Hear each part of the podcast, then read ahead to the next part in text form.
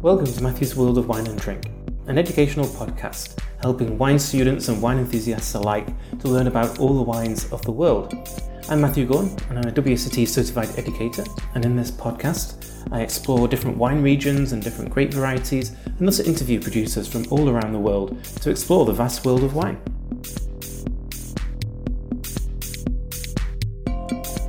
This episode continues to focus on the wines of the Balkan states, particularly those countries that used to be part of Yugoslavia until Yugoslavia um, collapsed in the 1990s. Previously looked at Slovenia, Croatia, Bosnia Herzegovina, and Serbia.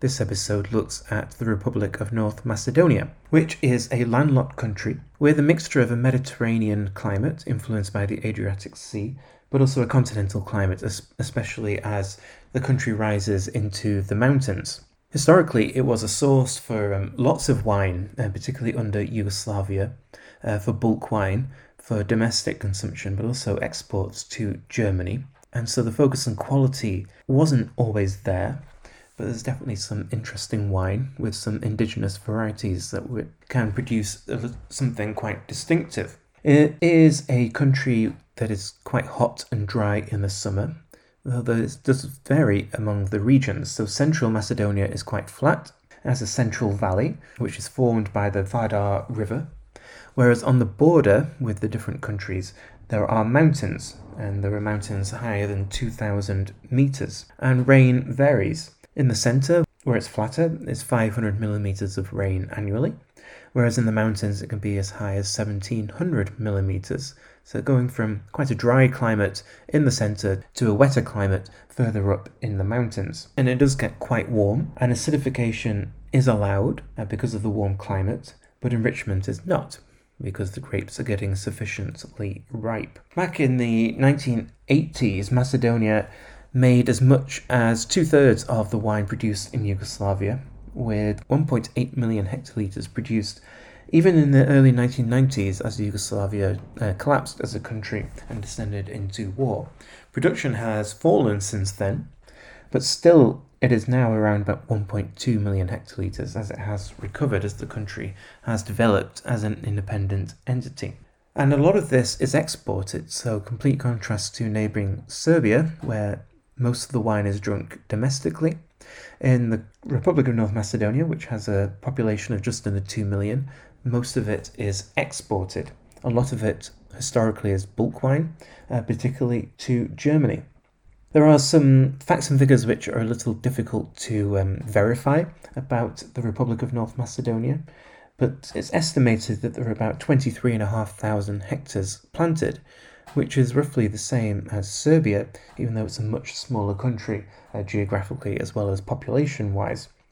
There are just over 80 wineries registered, most of them pretty small. But there are four uh, relatively big producers uh, which do dominate production. So it's rather like the other Balkan states in that sense of quite a fragmented industry. But wine is very important in the Republic of North Macedonia. In fact, it's the second most important agricultural export after tobacco. There are three different regions um, within the Republic of North Macedonia. There's Pčinja Osogovo in the east, and then in the west is Pelagonija Polog, and then the most important region is in the center, where a lot of that bulk wine is coming from, uh, based around the Vardar River, and 85% of vineyards are located in this central region. If you're going to encounter a wine from the Republic of North Macedonia, the Tikvesh district is probably going to be the one that you will find, and that accounts for 41% of the country's vineyards. And this is really the hub of uh, the Republic of North Macedonia's wine production. There has been investment with foreign consultants trying to improve the quality of wine and just helping local winemakers um, increase that quality.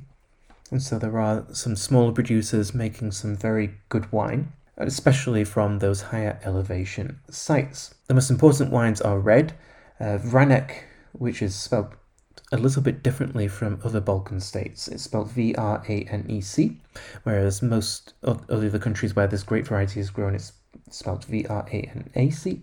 And this produces interesting wines with deep colour, fuller body, put some um, texture and structure to them. But there's only really two indigenous varieties unique to the Republic of North Macedonia that have been identified. And both of them used to be quite important before phylloxera, but then plantings declined as international varieties took over. But there is some interest in these uh, varieties as being unique to uh, North Macedonia.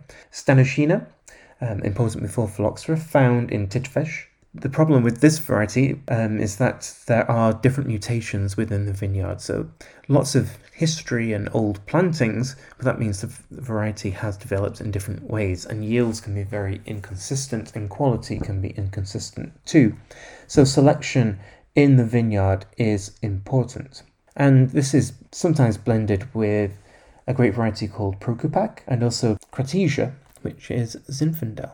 There's also a great variety called Ohrid Crno, which means black from Ohrid, which is a lake to the southwest of the country on the border with Albania. And there are three big lakes uh, within um, Macedonia which are important in influencing growing conditions. And Ohridsko Crno uh, produces quite light, fruity, pale coloured wines. There isn't that much left. It was also popular before Phylloxera, uh, but it is in those original regions near the Albanian border, and again planted with the great variety Prokupac and also with Vranak. Other varieties, uh, black grape varieties planted in the uh, Republic of North Macedonia and called Kratošija, which is so Tribidrag or Zinfandel. And these are often quite old vineyards planted with other varieties. It can be quite unreliable in its yields. I mean, that's the general issue with Zinfandel in ripening inconsistently. Uh, but to s- resolve this, some producers are importing cuttings of Primitivo from Italy um, to have a more reliable ripening pattern. There's also some international grape varieties such as Cabernet Sauvignon, Merlot, Syrah, and also Petit Verdot being planted. Because of the warm climate, overripeness and high alcohol can be an issue although better vineyard management is reducing that and better winemaking with an investment in quality. But at the same time, with that warm climate, the grape varieties do produce sugar in the in the fruit, and so higher alcohol should not be avoided, just managed. There's also um, white wine made in North Macedonia, often for brandy production, but quality is also improving. And so there are some great varieties. Uh, which discussed in the previous episode on Serbia. Uh, Župljanka, which means parishioner. And this is also a Serbian grape variety, which is a crossing of Pinot Noir and Prokupac. Um, it's crossed in 1970. And this produces high acid, uh, refreshing wines. And it, plantings of this grape variety are increasing in North Macedonia. There's also Temjanica, which is Muscat, Muscat Blanc a Petits Grains. There's Smederevka, uh, which discussed on the um, Serbian episode of this podcast, which produces um, pretty basic everyday wines. Rkatsiteli, which is a Georgian grape variety, and also Graševina, which is Welsh Riesling. And then there's also Chardonnay and Sauvignon Blanc. So a lot of these grape varieties are planted in other countries, not just within the Balkan states, but also going into Austria, Hungary, and all the way to Georgia. Part of um, the overall history of Macedonia, which is a name which does have a little um, dispute over it because Macedonian history goes back thousands of years. Before the Roman Empire when it was governed when it was ruled by Alexander the Great it was one of the most important states um, in Europe and it covered areas um, larger than the current country of the Republic of North Macedonia spreading into Greece and also into Bulgaria two of its neighboring countries. And there has been tension between the Republic of North Macedonia, formed in the 1990s, and its neighbouring countries, in, um, including Albania as well, in terms of ethnicity and just representing um, all the different ethnic backgrounds within the country. And the name Macedonia covers southwest Bulgaria and also northern Greece as well. And so there has been arguments and discussions about who actually gets to use the name Macedonia. But the Republic of North Macedonia, as it is now called, has applied for EU membership. It reached agreement with Greece in 2018 over the use of the name.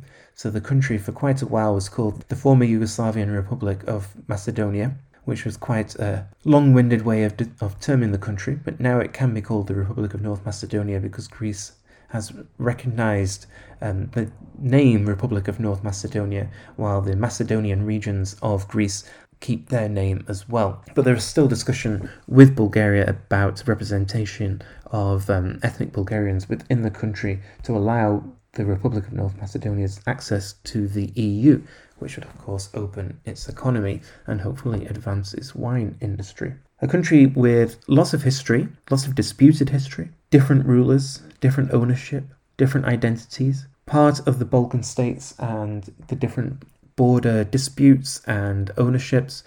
And so, historically, um, a country which has evolved in many different ways.